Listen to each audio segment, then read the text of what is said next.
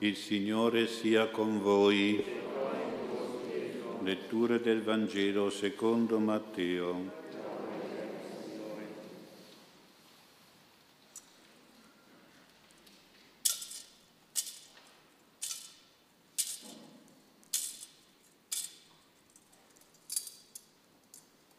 In quel tempo il Signore Gesù chiamò a sé i suoi discepoli e disse, Sento compassione per la folla, ormai da tre giorni stanno con me e non hanno da mangiare.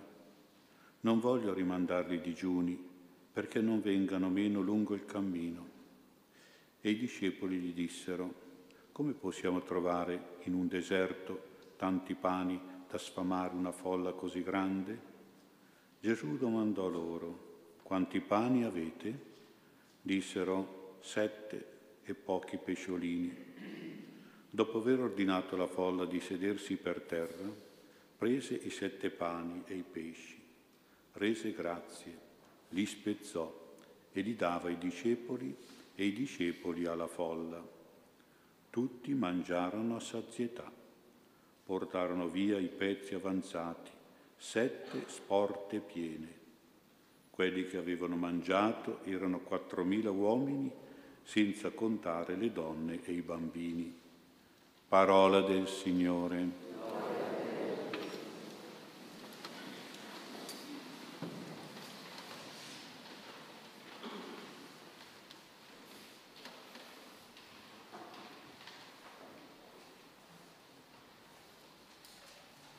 Sia lodato Gesù Cristo. Questa domenica in linea e continuità con i Vangeli delle manifestazioni di Gesù ci fa meditare un grande miracolo di Gesù, uno di quelli per i quali Gesù è un po' famoso, il miracolo della moltiplicazione dei sette pani e dei pochi pesciolini per quattromila uomini più le donne e i bambini. È un miracolo che è frutto della preghiera, la preghiera di ringraziamento di Gesù, dice il Vangelo, rese grazie, rese grazie per quel poco cibo che Dio poi ha moltiplicato e aumentato.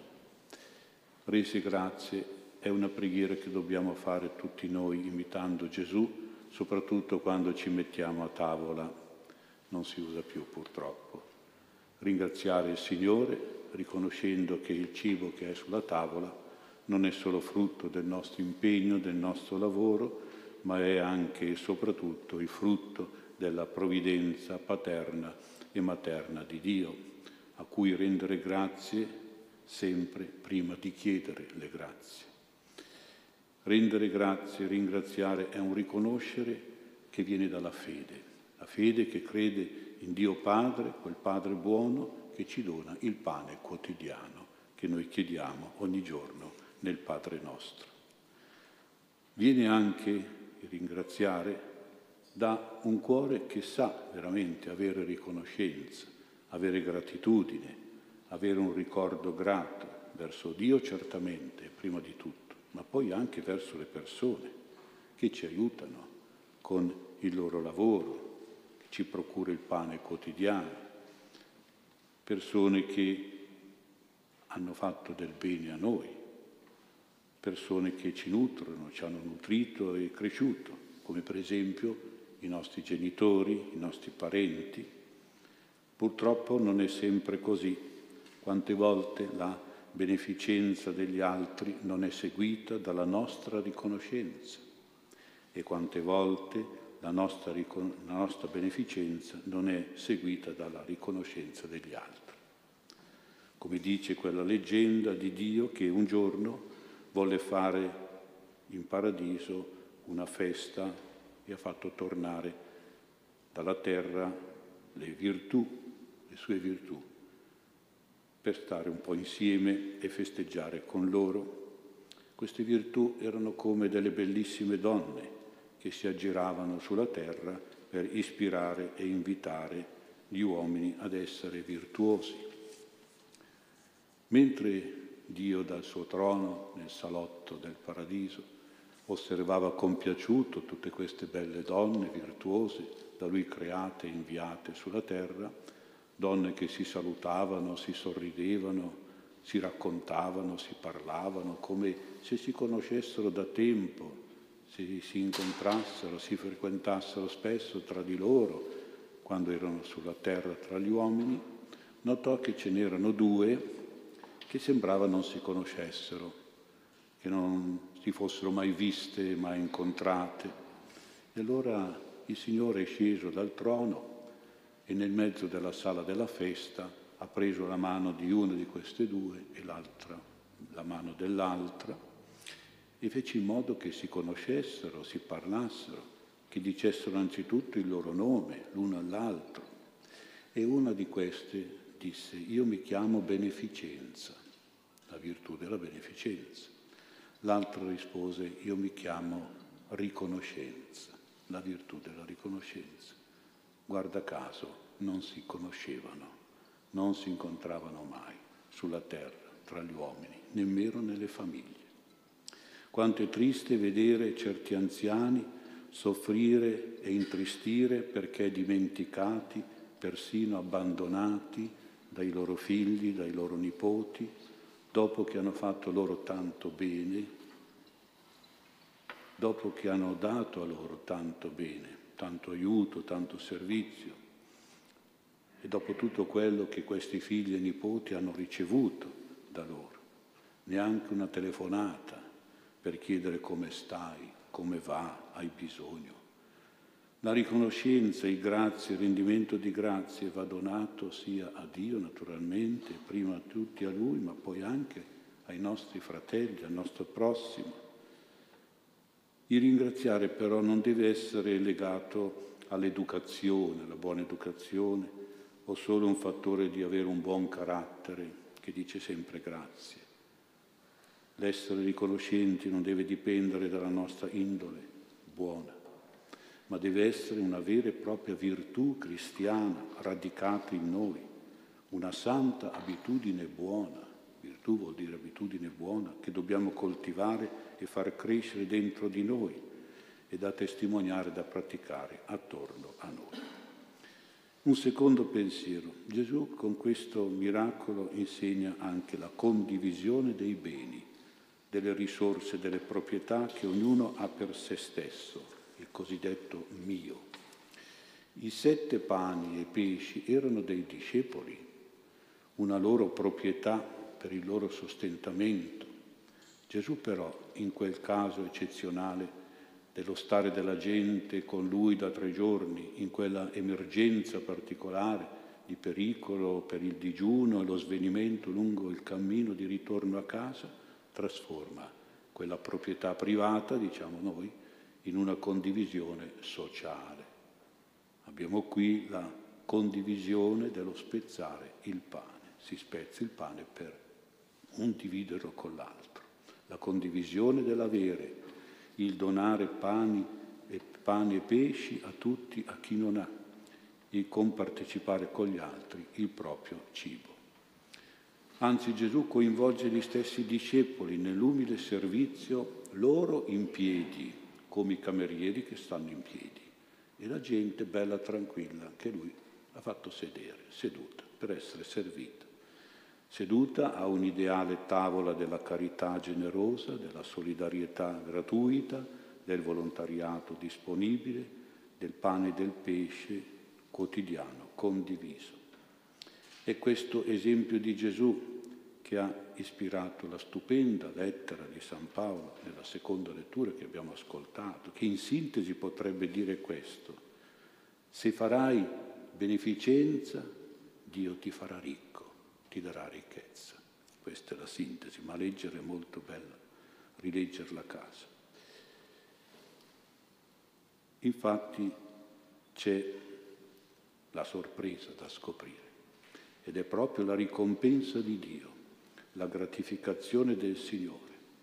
Infatti notate il numero, i sette pani diventano sette sporte, che vuol dire grosse ceste, del fornaio, sette sporte piene. Guardate la differenza. Il numero è sempre quello, ma la quantità è molto diversa.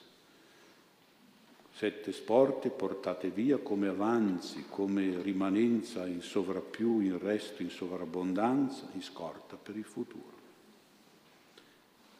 I discepoli sono stati ben contenti, hanno rinunciato a sette pani e hanno ricevuto, hanno, avevano a disposizione sette sporte piene. Questo particolare del numero 7 ci vuole insegnare che ogni nostra generosità per gli altri, in particolare per i bisognosi, ogni nostra offerta e sacrificio e beneficenza sale al cielo e dal cielo discende in ricompensa moltiplicata, più generosa.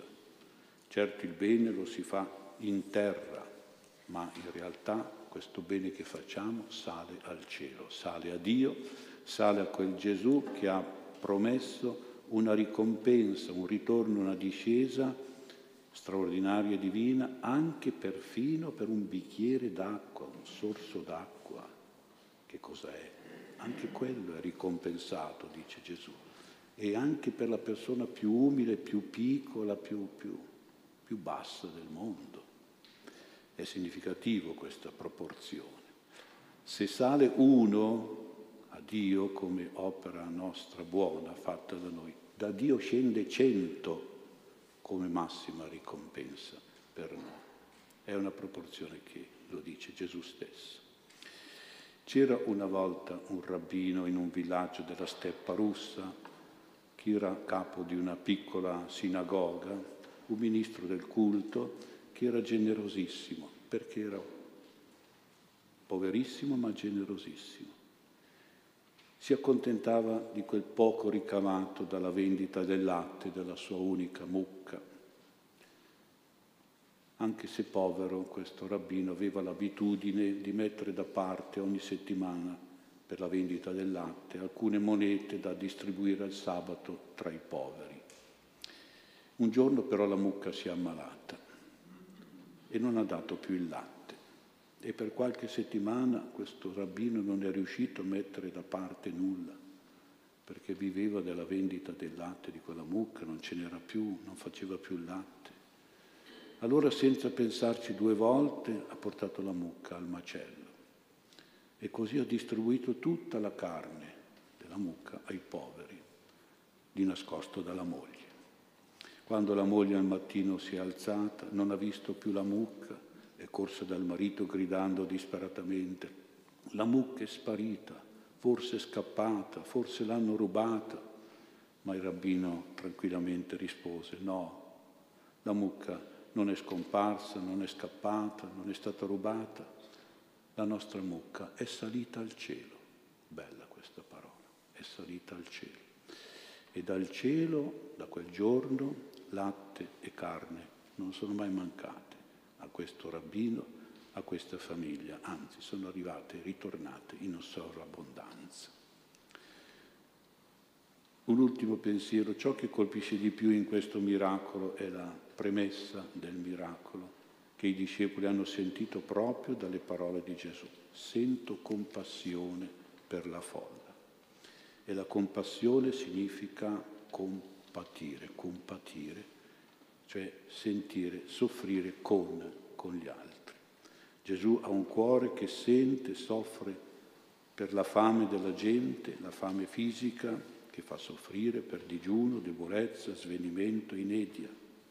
Gesù non è un politicante furbo e di parte che non vede i problemi degli altri, le sofferenze degli altri, vede solo i suoi interessi e i vantaggi del suo partito. Gesù non è un politicante, è un praticante di misericordia, di compassione, di consolazione, che vede le sofferenze e i bisogni, la solitudine degli altri e si interessa, coinvolgendo gli stessi discepoli, si interessa subito nel cosa fare, di cosa fare, si interroga e risponde per dare consolazione, per stare con chi è solo, consolare, stare con soli trascurato, abbandonati, per dar da mangiare a questa folla e poi provvede a tutto con la sapienza e la potenza di Dio, col miracolo, imitando il Padre Celeste che per il suo popolo ha provveduto a dargli una terra dove scorre latte e miele, come abbiamo sentito nella prima lettura. La compassione di Gesù non è rimasta un semplice sentimento, è diventata un intervento, un intervento consolatorio e provvidenziale, confortatore e ristoratore, solidale e provvidente, generoso e benefico, senza ma, senza però, senza se e senza le burocrazie politiche a cui noi purtroppo siamo abituati e che non fanno mai arrivare in tempo quello che c'è da fare per aiutare le persone.